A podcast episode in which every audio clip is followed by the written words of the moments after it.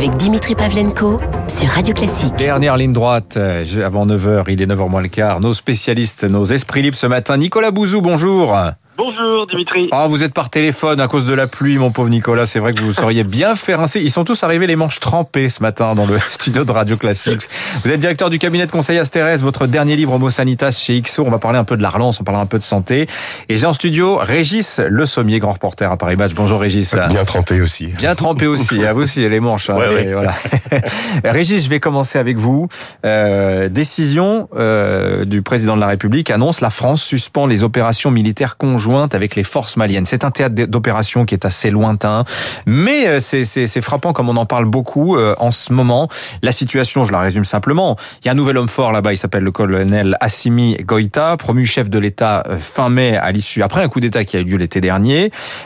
Il entend négocier avec les chefs djihadistes que combat la force Barkhane, dont la France est évidemment le fer de lance. Et donc il y a cette annonce qui fait suite à des propos d'Emmanuel Macron disant si il y a la moindre tentation de rapprochement avec les djihadistes de la part du pouvoir malien, c'est plus la peine. Nous, la France, on se retire. Vous revenez du Mali, ça, ça, ça colle avec ce que vous avez vu sur le terrain, vous, Régis? Alors, il y, a- il y a deux problèmes qui se, qui se, qui se télescopent dans cette annonce d'Emmanuel Macron. Le, le, le premier problème est d'ordre politique. En effet, vous avez souligné le, le coup d'État, le double coup d'État euh, du, comment, du, colonel Assimi Goïta. euh, qui, Ah, c'est euh, Goïta, faut dire, hein. Qui a, voilà, qui, j'ai dit qui- Goïta, mais oui, vous- Goïta, ouais. mais euh, et, et, euh, qui, euh, qui lui euh, a hum, donc a pris le pouvoir euh, par un coup de force, coup de force qui a surpris les Français à l'époque. Euh, il a promis une transition démocratique. La transition démocratique est arrivée. Puis comme il a vu qu'il n'y avait pas assez de représentation de généraux et en gros de ses copains, si on va résumer, euh, dans le nouveau gouvernement, eh bien il a tout simplement kidnappé euh, le président et le premier ministre. Voilà, pour finalement re- remettre tout en question. Donc ça, en effet, ça c'est le premier problème, un problème de classique en Afrique de l'Ouest malheureusement, euh, qui est ces coups d'État à répétition. L'autre problème est que euh, le colonel Guetta euh, se retrouve et depuis depuis assez longtemps, effectivement, en discussion via un imam très influent là-bas, même Mhm. s'il a perdu un peu d'influence, qui est l'imam Diko. Et euh, ces gens-là, effectivement, négocient avec des groupes qu'ils ramènent dans le dans le giron euh, de l'État malien, parce que le problème est, est- le problème en fait, c'est que le Mali, on peut tuer des terroristes, euh, on le fait depuis six ans. Il faut à un moment que euh, l'État malien prenne euh, les choses en main, que l'État malien se manifeste. Le, le, le, le- déploiement de Serval d'abord entre 2013 et 2014 et de Barkhane de 2014 jusqu'à nos jours, euh, voilà, ça fait quand, quand vous quand vous regardez ça, ça fait quasiment sept ans euh, de présence française. Et la présence française, ben, elle doit se solder par une transition, par un retour des services publics, par euh, une reprise en main du Mali. Et ça, ça peut se faire effectivement avec une volonté de réconciliation. Jusqu'à quand? Le problème, c'est que la sensibilité des colonels est effectivement une sensibilité islamiste. Il faut pas euh, le, le négliger. C'est ce que souligne Emmanuel Macron.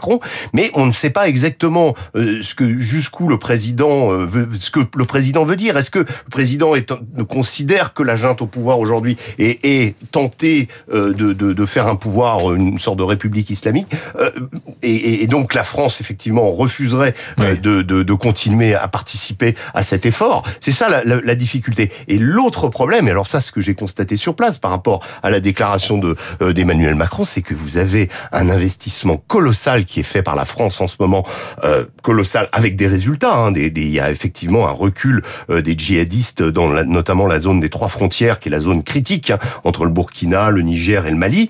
Dans cette zone, on investit dans des bases. Moi, je suis allé à Menaka, qui est une base qui est à l'est du Mali. Euh, la base de, de Gao, elle est considérable. Il y a 2500 soldats français qui y vivent, avec des partenaires internationaux, des Anglais, des Estoniens. Et sur la base de Menaka, vous avez des Tchèques, vous avez des Suédois, des Italiens sont en train d'arriver. Ça, je parle des forces spéciales. Au- au- Dans, dans ce qu'on a fait, dans, dans ce qu'on a fondé, une sorte de mini armée européenne qu'on appelle la Task Force Takuba. Et précisément, cette Task Force, son rôle, c'est de former l'armée malienne. Donc, on est en train d'investir euh, des, des, comment, des, des, des millions d'euros. On est en train de faire une base incroyable à Menaka. À chaque fois que je vais à Menaka, je ne reconnais rien. Tout a changé, tout s'est agrandi.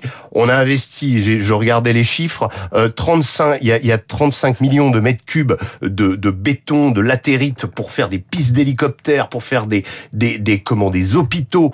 Euh, voilà. On est là pour 25 ans, là. Ben, oui, et c'est clairement ce qu'avait dit le général Lecointre, qui était le, le, le chef d'état-major des armées, qui a dit, qui avait prévu que dans 10 ans, la France serait toujours là. Et là, stupeur, le président dit, on est, je suis tenté de partir, en gros sans préciser quel est l'avenir de Barkhane, puisque vous savez que Barkhane, c'est euh, les pays du G5 Sahel, ça va de la Mauritanie jusqu'au Tchad. Mhm. Est-ce que la France quitterait le Mali ou est-ce qu'il quitterait l'ensemble de cette région? Mhm. Dans quel cadre? On se diluerait dans une force européenne plus élargie, ce que vous nous avez bien expliqué. Ouais. Bien sûr. Et, là, on est en, passe d'y arriver. On est en passe de commencer. On a, déjà commencé de façon assez efficace la formation de l'armée malienne. Mais qu'est-ce qu'on fait? On arrête tout mais c'est vrai que ce coup d'État tombe mal politiquement dans l'agenda politique. Euh, assez stupéfiant. Nicolas Bouzou, euh, je ne sais pas si le sujet euh, de l'intervention, la présence française au Mali est un, est un sujet pour vous. Vous voulez faire un commentaire, vous, sur ce que, ce que vient de dire Régis Le Sommier à l'instant? Non, mais ce que, ce que ça m'inspire, c'est que euh, on, voit comment ça se dessiner tout un point, tout un tas de points chauds géopolitiques qui sont quand même des sujets pour l'après-crise, disons. C'est-à-dire qu'on voit que ce qui se passe en Afrique subsaharienne, euh, ce qui se passe euh, à Taïwan, euh, ce qui se passe au Proche-Orient, c'est quand même le monde d'avant qui revient extrêmement vite et qui génère tout un tas de points d'interrogation sur ce qui va se passer. Il y a eu cette espèce de, de, de, parenthèse atroce qui était la crise. on va en parler dans quelques instants, mais on pense quand même qu'on est en train d'en sortir. Et on a voilà tous ces points toutes ces interrogations qu'il va falloir traiter parce que mmh. vous savez on a beaucoup fait le, le, le parallèle euh, entre ce qui allait éventuellement se passer euh, et les années folles euh, mais justement il faut pas que ce soit les années folles puisque les années folles euh, ont été marquées par une dégradation de la situation géopolitique un manque de coopération internationale qui ont abouti à la deuxième guerre mondiale le bon modèle c'est les Trente glorieuses c'est-à-dire vraiment la, la, montée en puissance du multilatéralisme, les grandes institutions euh, internationales et cette capacité à traiter un certain nombre de problèmes qui n'avaient pas été traités avant la Deuxième Guerre mondiale. C'est intéressant ce, ce, parallèle que vous faites, sauf qu'il y a quand même deux différences avec la situation du début des Trente Glorieuses. Quand même, Nicolas, c'est un, il y a rien à reconstruire, hein, on a à peu près tout préservé. Et puis de deux, euh, précisément, euh, Régis parlait tout à l'heure du général Lecointre. Il a donné une interview très intéressante au Figaro dans laquelle il dit aujourd'hui, il y a un continuum entre la paix et la guerre. La guerre, c'est tout le temps.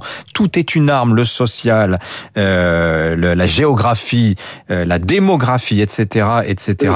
Ça n'est pas très très, bon, si je puis dire, pour euh, euh, une coopération internationale élargie sur tous les sujets, Nicolas. Hein. Oui, sur le dans laquelle il n'y a, a, pas beaucoup à reconstruire, c'est vrai, mais en même temps c'est aussi une force. C'est-à-dire que euh, ce qui a été plutôt bien fait durant cette crise, c'est qu'on a préservé le capital. Qu'il s'agisse des, des, entreprises, il y a eu mmh. très peu de faillites l'année dernière, il y en avait moins comme vous savez, qu'en 2019, alors là, il va y en avoir un, petit peu, on va avoir une remontée des, des faillites et donc une destruction de capital, mais ce sont des entreprises qui, en réalité, euh, étaient en situation de fragilité indépendamment de la crise du, du Covid. Mhm. Donc on a plutôt quand même bien géré ça et on a aussi plutôt bien géré ce que les économistes appellent le, le capital humain. C'est-à-dire que euh, on a mis en place des mesures d'activité partielle, etc. On a un peu fait monter en charge la formation continue dans le plan de relance. Bien sûr. Donc il y, y, a du chômage en plus. Hein, je ne nie pas du tout ça, mais euh, vu l'ampleur de la crise, on a quand même réussi à, à limiter les, les donc vous voyez, ça c'est aussi une force qui nous permet d'aborder cette après-crise, si cette après-crise se confirme, bien entendu, mhm. dans une situation, moi, je, je pense, qui, qui, peut quand même nous amener à un certain optimisme sur ces prochaines années. J'ai une dernière question, Nicolas, pour vous. Le quoi qu'il en coûte, là, faut arrêter euh, C'est maintenant qu'il faut... Euh, progressivement, euh, il faut surtout sortir de la crise. Vous savez, moi, j'aime bien les choses un peu... Un peu lissées. Il faut quand même Prenons être ordonné intellectuellement. C'est-à-dire que, un, euh, on vaccine, euh, deux, on relance, et trois, euh, on commencera à diminuer les, les, aides et à sortir du, quoi qu'il en coûte. Mais il faut vraiment faire les choses dans l'ordre, et il faut vraiment se dire que ce qui va permettre de solvabiliser nos, nos finances publiques, le sujet principal, ça va être la croissance. Donc notre obsession, ça doit être vraiment mais l'activité économique. Comment faire en sorte qu'il y ait le plus d'activité économique? Donc les vaccins, la vaccination, c'est super. Hein, ça, là en ce moment, ça se passe formidablement bien. Il faut que ça continue comme ça. Il faudra faire un bon plan de relance là en, en septembre, euh, octobre, et après on fera l'ajustement des finances publiques. Mm. Mais il faut faire dans cet ordre, sinon on va se planter. J'ai deux petites infos euh, à vous à vous raconter euh, pour terminer. Euh, alors d'abord, il y a cette dépêche qui tombe ce matin, 4h36 à l'AFP. Un rapport américain très attendu n'explique toujours pas certains phénomènes aériens. C'est assez stupéfiant. Vous connaissez les ovnis Et ben voilà, les Américains ont détecté. Et ils ne parlent pas de technologie secrète du Pentagone, mais des, apparitions de mystérieux aéronefs au comportement aérien absolument incroyable. Ils changent brusquement de direction, ils s'immergent, ils accélèrent. Alors les Américains s'interrogent. C'est quoi C'est de la technologie russe, chinoise que l'on ne connaît pas. Est-ce que cela vient d'ailleurs? Je trouve ça, je trouve ça assez fascinant, ce Oui. fameux rapport. Et alors, parlant d'objets volants, il y a l'histoire des de ces drones tueurs. Les Nations Unies, dans un rapport euh, rendu public hier, confirme un premier cas de drone qui a euh, pris la décision tout seul, sans ordre humain, euh, de tuer un être humain. Ce drone, c'est un, un drone euh, turc en l'occurrence, euh, modèle Kargou 2. Je crois que vous avez, vous avez peut-être vu voler, vous, Régis, euh, sur les théâtres d'opération. Non, je n'ai pas vu voler, Ouais. mais je suis, je me suis rendu en Libye euh, l'année dernière et euh, pour faire un sujet sur euh, un, un autre phénomène, enfin un phénomène euh, comment dire euh, parallèle à, à l'afflux de ces drones en Libye, parce que s'agit de la guerre en Libye. Mm. C'est des drones qui ont été fournis euh, aux troupes du général du, du comment du gouvernement Sarraj, donc le Mm. gouvernement légitime basé à Tripoli, dans sa guerre contre l'est de, de la Libye et le général Haftar. Et dans cette guerre ont été utilisés aussi des, des milliers de mercenaires syriens Mhm. qui ont été puisés par les Turcs sur le théâtre syrien et envoyés combattre en Libye et également il n'y a pas si longtemps que ça au Karabakh du côté des Azerbaïdjanais. Donc là, ce qu'on voit plus globalement, hein, même si c'est effectivement cette technologie est surprenante, c'est cette technologie de drone turc, de drone Mm. tueur ou de drone kamikaze. C'est pas le drone en soi qui est intéressant, c'est sa nationalité. Moi, je trouve, Ouais. oui. Alors, en plus, il y a des, des, des accords de, de, de partenariat entre la Turquie et Israël, justement, sur la fourniture de ces drones. Hein. Euh, Les, les Azerbaïdjanais aussi ont bénéficié euh, de cette de, de technologie israélienne dans ce domaine. Euh, ce qui est ce qui est plus inquiétant, c'est la multiplication justement de ces euh, de ces nouvelles armes. Euh, la le, le, le, le, le recrutement des mercenaires peut être aussi mis en, en parallèle avec euh, euh, côté russe le- la, la, comment, la, la, montée en puissance de ce qu'on a appelé du, du groupe Wagner, Oui. euh, qui est un groupe de mercenaires euh, donc, piloté par le Kremlin et qui permet aux Russes d'a- de- qui a mis d'agir sous tutelle la République centrafricaine aussi. Absolument, on sait. et qui ont, euh, pour faire le lien avec ce qu'on disait avant, euh, d'une présence de plus en plus accrue au Mali également, donc Ouais. sur notre, nos, nos plates-bandes, on dirait. Ouais, on est sur, ouais, voilà. Voilà. Il y a quand même une continuité entre nos sujets, l'air de rien, même Tout si ça fait. avait l'air décousu au départ, finalement, ça n'était pas tant que ça. Merci, messieurs. Régis Le Sommier, grand reporter à Paris Match, Nicolas Bouzou. Je redonne le titre de votre dernier livre. On n'a pas trop eu l'occasion d'en parler, mais vraiment, sur la crise sanitaire, lisez Homo Sanitas, c'est paru récemment chez XO. Je vous souhaite un bon week-end à tous les deux, messieurs. Bon week-end. Bon week-end. Il est 8h57, Franck Ferrand, la grande histoire.